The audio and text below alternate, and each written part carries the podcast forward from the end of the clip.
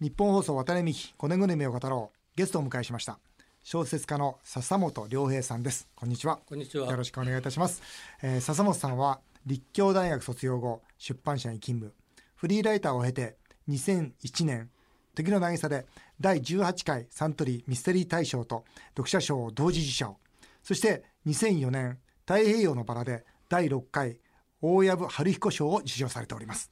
そして3年前に刊行した作品「春を背負って」がこの度木村大作監督によって映画化され全国東方系で6月14日公開となりました、えー、私も一足早くですね「春を背負って」を試写会で見させていただきました。あの非常にまあ木村監督っていうのはもともとカメラマンです。ですから非常にその美しい映像でですね、えー、大変感動させていただきました。またあのあらすじもですねもともとその外資系のトレーダーをしていた青年が亡くなった父の後を継いで山小屋の主人になると、えー、全く違う世界でこう人間ドラマが起こっていくわけですがこれはあれですか？あの春を背負ってどんなような思いの中でこう書かれた作品なんですか、うん、えっ、ー、と外資系トレーダーっていうのはちょっと、はい、あの原作とちょっと設定違うんですね。原作の方はあの半導体関係の研究者っていうことになってます。ので、はい、まあ全体の大枠としては特に変わらないんで、うん、それはまあ監督がいろいろ作品化する上でのいろいろご都合もあったんだろうと思うんですけども、はい、山っていうのはあの非常にあのこだわりのある世界だったんですけどもこれはあの、うん山物の源流になるのが天空への回路っていうあのエベレストを舞台にした作品で、はいはい、その後もいくつか山を、まあまあ、完全にメインに山を舞台にしたもんじゃなかったんですけどもしばらく間が空いてからあの帰るべき場所というのを文藝春秋から出しまして、はい、それがかなりピュアな山物で、はい、初期の頃のものはあの冒険謀略小説っていいますか、はい、そういうある種スパイ小説的な要素も含んだような冒険ものだったんですけども、うん、今度は本当にまあ、いわゆる山登り小説っていうんですかね、うん、そういう方向に割と自然に変わってきまして、うん、その次に出たのこの「春を背負ってで」ごく最近出たのこの「その峰の彼方」っていう、はい、これはあのマッキンリーを舞台にした作品なんですけども、はい、あの山っていうのがですね何て言うんですか人生を固くして語る上で非常にいい舞台だと思うんですよね。人間っていうのは結局生きて生まれて生きて死ぬ。で死っていう問題っていうのは常に離れられないし生死の問題、で不思議に思うのはいわゆるスポーツで可能性としての死を前提とする、あのジャンルって多分登山だけじゃないのかなと、うん、普通のアマチュアの方でも、命を失うようなところにそれでもなおかつ出かけていく人がいっぱいいるっていう、うん、これ何だだろうなって。まあ自分も一時山へ登ってましたんで、うん、その辺の感じっていうのはあのうまく言葉にはできないんですけども頭の中ではいつもこうなんか答えを求めて。で人間っていうのは山へ例えば登らなくても心のどっかで自分が生きている意味っていうのを問い続けてる存在じゃないかなっていう感じがあるんですね。自分が生きている存在、ここにいる意味、それがいろんな、まあ、人生の夢につながったりとかっていういろんな形でそこの存在証明を求めようとして悪戦苦闘しているのが人間じゃないか、そこのところ非常に端的に表現する上で山っていう世界は面白いなっていう感じがあって。だからあのまあ警察小説という分野が一方であってなおかつやっぱり山っていう分野が私の中で2つの潮流としてあってそれで非常にいいバランスで今日まで来てるなって感じがするんです、この春を背負っての中で例えばあの小さいね子供があのまあ将来のその後の主人公になるわけですがお父さんとこう一緒に山を歩んでいく。でこう一歩ずつ一歩ずつ前を見て歩くんだよ。そして人生というのはこう荷物を背負いながらそして一歩ずつ前に進んでいくのは人生なんだよ。っていうのはこう今日とこうお父さんがこう言う場面ってございますよね。映画の方ですね。映画の方で、はい、はい、これはもうあれですかあの笹本さんのメッセージでももちろん。まあそれに近いようなことを作品の中でもまあ言ってるんですけども、ね、はい、例えばこの中であのゴロさんという人に言わせてるんですけども、はい、人生で大事なのは山登りと同じで自分の2本の足でどこまで歩けるか、うん、自分自身に問うことなんじゃないのかねっていうね、うん。うん、自分で歩の足で歩いた距離だけが本物の宝になるんだよ、うん、だから人と競争する必要はないし勝った負けたの結果から得られるものなんて束の間の幻に過ぎないんだっていうことを言わせてるんですけども、やっぱりその辺とはある意味共通する部分かなと思いますしね。あの出演者の方もその松山ケンイチさんですか、えー、主人公の方が。それから蒼井優さん、えー、それから今の五郎さんは豊川悦司さんでしたっけ、えー、えー、原作者としてはこの映画のイメージの出演者としてはどうですか？蒼井さんがそのみゆきのイメージになんかすごい近いなっていう感じがします。原作者としてそう思われますか、えーえー、他の方はね最初はちょっと違うかなって感じがしてたんですけどもただ逆に映画見たのとそれからまあその前にあの撮影の現場行ったんですよね。はい、あれですか？あの確かこの映画は3,000メートルの山小屋でやられたということで、えーえ。ー、その3,000メートルの山小屋まで笹本さん行かれたんですか？いや全てをそこで撮影したわけじゃなくてその、撮影のベースは2600メーターくらいのところですかね。室堂っていうその辺りにあったんでそこまでは行ったんですけども、はい、その時の雰囲気なんですよね。はい、あの松山ケンイチさんとか監督とかいろいろ話する機会もあったんですけども、はい、なんていうんですかねあの監督の独特のカリスマ性っていうカリスマ性って言ってもその怖いんじゃないんですよあの人は、うん、やたら怒鳴る人なんですけども。どうなる非常に、えうんうん、怒鳴りまくってますよ。あそうですか。うん、立山中にこだまするくらい怒鳴ってますけどもね、うん、あの方が怒鳴ってると周り和やかになってくるとこあるんですよね、面白いもんで、ね、いいですよ。人徳ですね、えー、人徳としか言いようがないんですけどね、うん、本当に皆さん自由活達っていうか和気あいあいというかいい雰囲気で撮影やってて、うん、あこれ自分が作品の中で書いた「あずさが代の人々だと、同じじゃないかってこの人たちっていうふうな感じがしたんですよね。でその後作品見て、うん、あやっぱり非常にその作品の中でいい配置のキャラクターになってるなっていう、うん、まあ五郎さんがちょっと若すぎるとかねそのイメージと五郎さんもうちょっと年上もうちょっと年上で、ええ、いろいろそれはありますけどもそれは作品の中では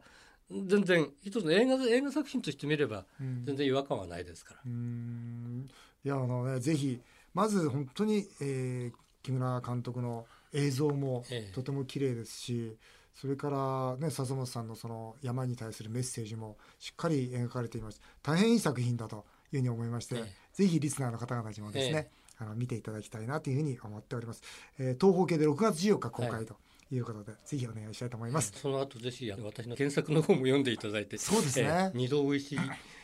えー、美味しく味わっていただきたいなと思います。もう文庫本にも習えてますもんね。はい、そうですね。はい、えー、読んでいただきたいと思います。さてあのこの番組ではですね、皆さんに来ていただくと。あの5年後の夢というのをこう書いていただいておりましてもともと番組が5年後の夢を語ろうということで、えー、要するに5年後というとちょうど現状を否定した上を向こうにそのあるべき理想を描けるということで、あの皆さんに書いていただいてるんですが、えー、笹本さんにもですね、えー、今62歳の笹本さん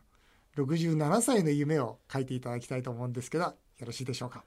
あんまり面白い夢は書けないと思うんですけどね。どうぞどうぞそちらのあの色紙にですね、書いてください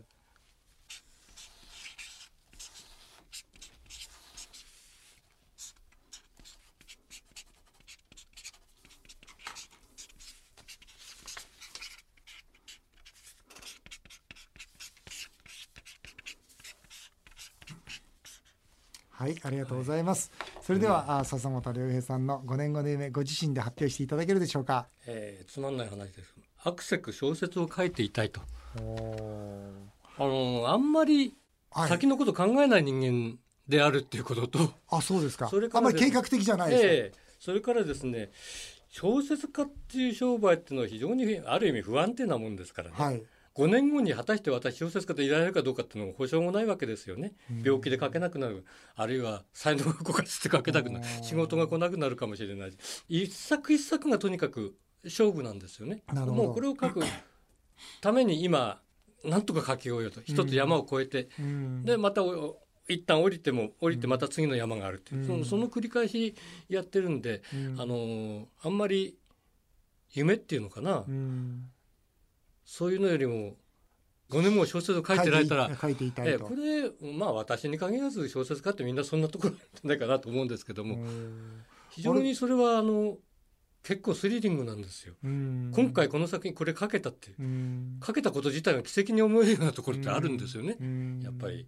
だからその奇跡をこれまで二十何冊分続けてきたっていう 変な実感があるもんですから。次もその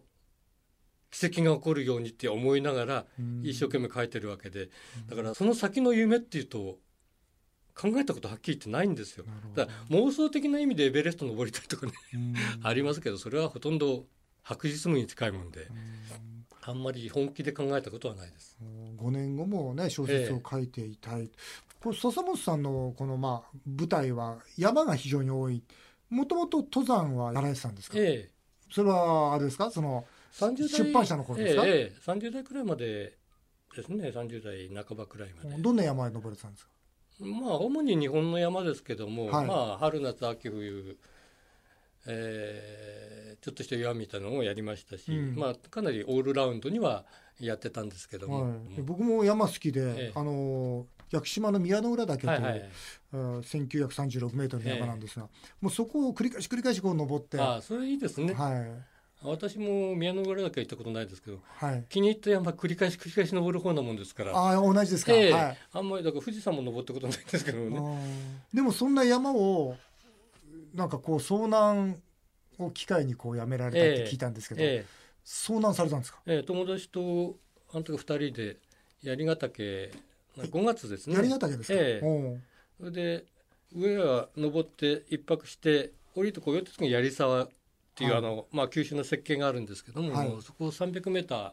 滑落しましてね。あ本当ですか、えー、あのその春を背負ったのまんまじゃないですか？ええ。ー、はい。でまあ足を折りまして。ほう動けないですね。動けないんで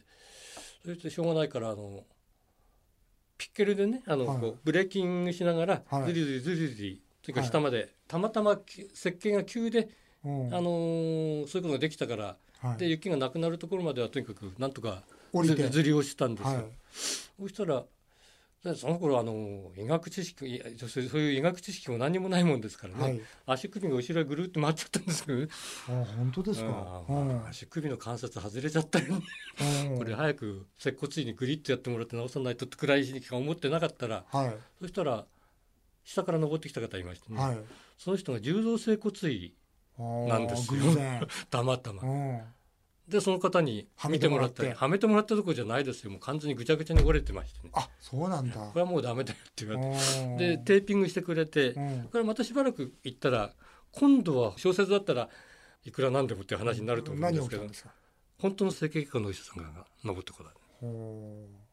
でもう完全に診断してもらいましてね、うん、あこれは。でその方がその下の山小屋まで連絡してくれて、まあ、お医者さんが言うんだから間違いないってことで、そこから救助体制っていうかね、まあ、担架で運んでもらってその後上高地にいたヘリが翌日来てっていう。下の集落にあの整形外科のクリニックがあったんですけどね、はい、最初はそこへ行くつもりだ予定だったらしいんですけど、そこのお医者さんが連休で休みで、それでしょうがないからっていうんで信州大学の、信州大学当時休館を受け付けなかったらしいですよね。はい、それででもそこ行って行ったらああこれ30分遅れたら足なかったよって言われましたですからなんかいろんな意味でついてたんですね。緊急手術で、えー、あそうですか、まあ、じゃあそれをきっかけにも、まあ、じゃあ登山家として、よりもその書斎派登山家として今、はい、こう小説を書かれてるということで、えー、本当にどうもありがとうございます。あの最後にちょっとアドバイスをいただきたいんですが、はい、あの私は最大支援2000万円日本一の夢コンテストみんなの夢アワードというイベントを日本武道館で主催しております、えー、小説家として人間の優しさや心の成長を描く笹本良平さんからもですねぜひ夢の大切さや今夢を追いかけている方々にメッセージをいただきたいと思います。えーと、これも作品の中で書いたことなんですけども、はい、これも五郎さんに言わせてるんですけどね、はい、五郎さんって人いろんなことを 言う人で、はい、なんかなんか私の人生観っていうかな人生観っていうのかな。私自身はそこまで言ってないんですけどもね、はい、あのこうなれたらいいなっていうふうなことを言わせてるんですけども、例えばここで徹との対話でこんなのがあるんですよ。欲と夢ってどう違うんだろうって徹が問いかけるんですけども、はい、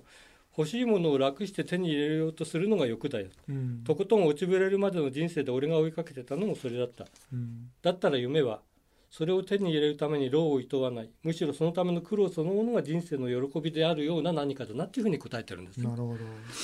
夢って言ってもそれはただ単にあの白日夢みたいに持ってるだけじゃやっぱりダメだしその夢を実現するということは決して楽なことじゃないと思うんですよね。その通りですね、楽なことじゃないんだけども、はい、だからこれ山を登るのも同じで山に登るっていう頂上を極めたいっていう夢があるからきっと登ってるんだろうと思って、登ってる最中っていうのはもうなんでこんなバカなことやってんだっていうふうな思いでいっぱいな人がほとんどだと思います、その苦しくてね、これ小説書いてるのも似たようなもんで、あのなんでこんな辛気臭い 辛い仕事を毎日俺はアクセクやってんだっていうふうな思いが非常に強いんですけども、これ書き上げて自分で納得いくものが書けて、皆さんからも褒めてもらえたりすると本当にこれはやってよかったって、ある意味それが自分の夢だったなって気が付くような、でそうやってさっきも言ったあの自分がそうやって歩んできた自分の足で歩んできたものが非常に自分の宝になるっていう、そういう意味で本当にあの夢って言っても単にこうなりたいああなりたい。でなんとかうまいことやってそれを実現したいというふうに思うんじゃなく本当に意味があるってことそれを本当に自力で自分の苦労しながらあの達成することであってそこのとこから逃げて夢を語っちゃいけないっていうね。そこのとこは一番すごく言いたいしまたそうやって生きた人生っていうのは決して無駄じゃないし非常に豊かなある意味死ぬ時になってね何か後悔しないで済むような死に方をするためには、本当にそうやって目の前の壁であれ何であれそれシャニムに登っていくそういうプロセスっていうのがすごい大事だろうなというふうに思います、ね、どうもありがとうございます。ね、その夢ってやっぱり苦労するそのプロセスそのものがねこう、夢を追いかける目的だと、えー、ね、そんなふうにも思います。どうもありがとうございました。えー、渡辺美希5年後の夢を語ろう。今回のゲストは小説家の笹本良平さんでした。ありがとうございました。